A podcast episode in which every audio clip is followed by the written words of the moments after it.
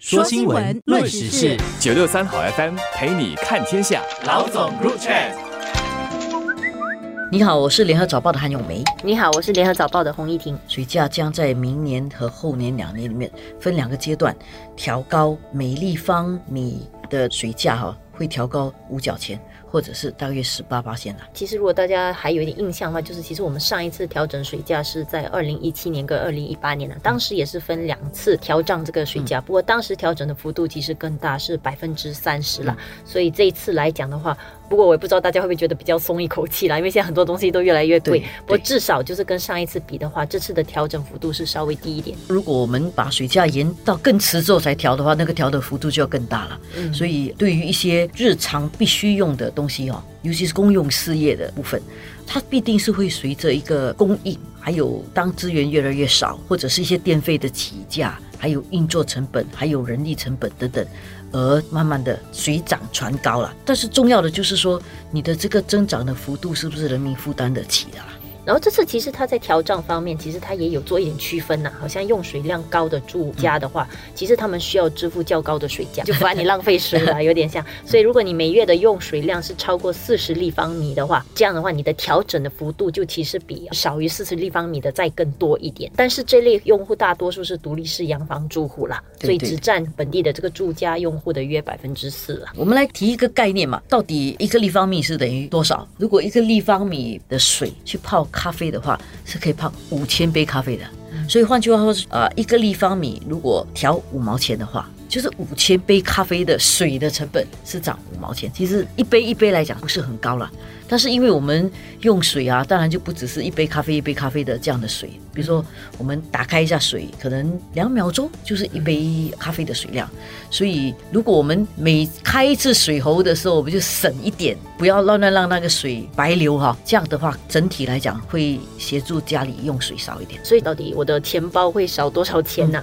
所以，其实对主户用户来讲的话，就是这个调高的水价的话，意味着这个水费平均每月会增加七块钱，然后四分之三的住家用户每月会缴付的额外水费呢，是不会超过呃十块钱呐。虽然说七块钱啊、十块钱啊，听起来好像不是很多，但是其实以整体的情况来看，因为最近这个交通费也起了，还有好多了吃吃饭的啊、物价啦都起了。电费啦，什么其实都起，所以在这个整体的起的集合压力底下，大家是会感受到经济负担会比较重一点的。所以其实政府在宣布这个水水价调高的同时，也讲了说，呃，在呃今天呢，就大家在听这个播客的时候，其实就是也会宣布会有援助的配套。估计中午或者下午吧，大概大家就会听到这个额外生活费补助。配套的细节，以我们向来的给予援助的这个原则的话，一定是低收入的话，一定是会给予更多的帮助。所以在这个情况下的话，可以想象，在各种白物价格腾涨的情况下，这个低收入当然会受到的直接冲击是比较大的，因为很多东西都是关于我们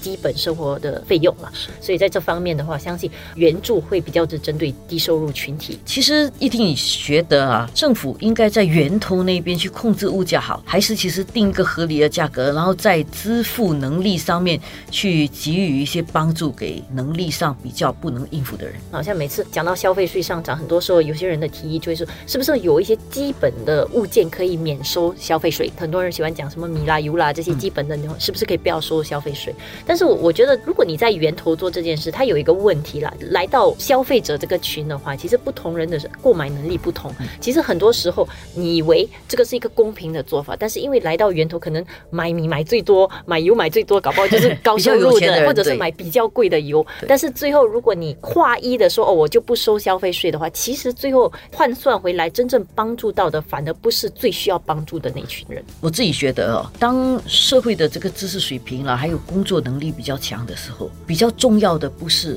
那个东西是不是很便宜，更重要的是人们负担不负担得起。我觉得这个负担能力其实远远的比那个东西本来就很便宜来得让我们活得有尊严。所以如果说让人们觉得自己负担得起，那至少你是过这一个比较有尊严的生活，好过那个东西便宜到不懂什么。所以从这个角度来讲啊，怎么样让大家负担得起？有几种做法，一种做法就是源头，呃，源头把价格下降下来。但是这个我们觉得已经不是很实际了。呃，一个做法就是提高大家的收入，使大家收入都很高，然后大家就买得起，这是一个办法。就当经济啦、生产力能够提高的时候，提高大家收入，然后大家的收入高了就买得起。但是提高收入必须是配合这个生产力跟配合你的市场价值来提高，不能够无谓的去冲高那个收入。那另外一种方法呢，就是承认有一些工作可能一时没有办法让那个薪水自然的上升，但是是不是可以通过一些其他的援助配套？来给予一些能力上没有办法去赚比较多钱的人民，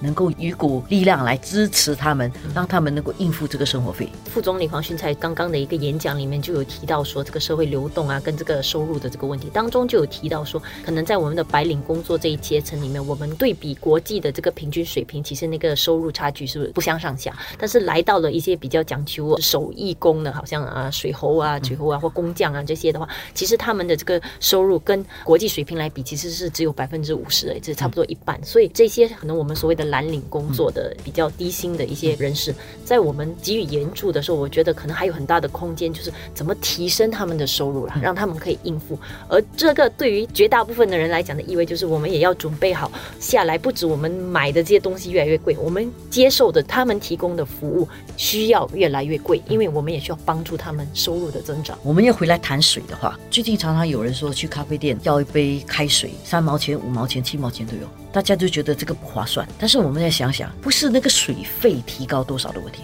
而是当咖啡店它需要供应你这杯水，它里面是有成本的，它有人力成本，因为它有这个工人啊，必须洗那个杯子，必须去准备煮那个水、弄热那个水，或者是给你那个冰块，它这些都有一个电费啦，有各种各样的成本在里面。所以如果说我们看这一杯水，到底是多少钱？是不是真的因为是水，所以它不需要钱？我觉得那个又把事情想得太简单了。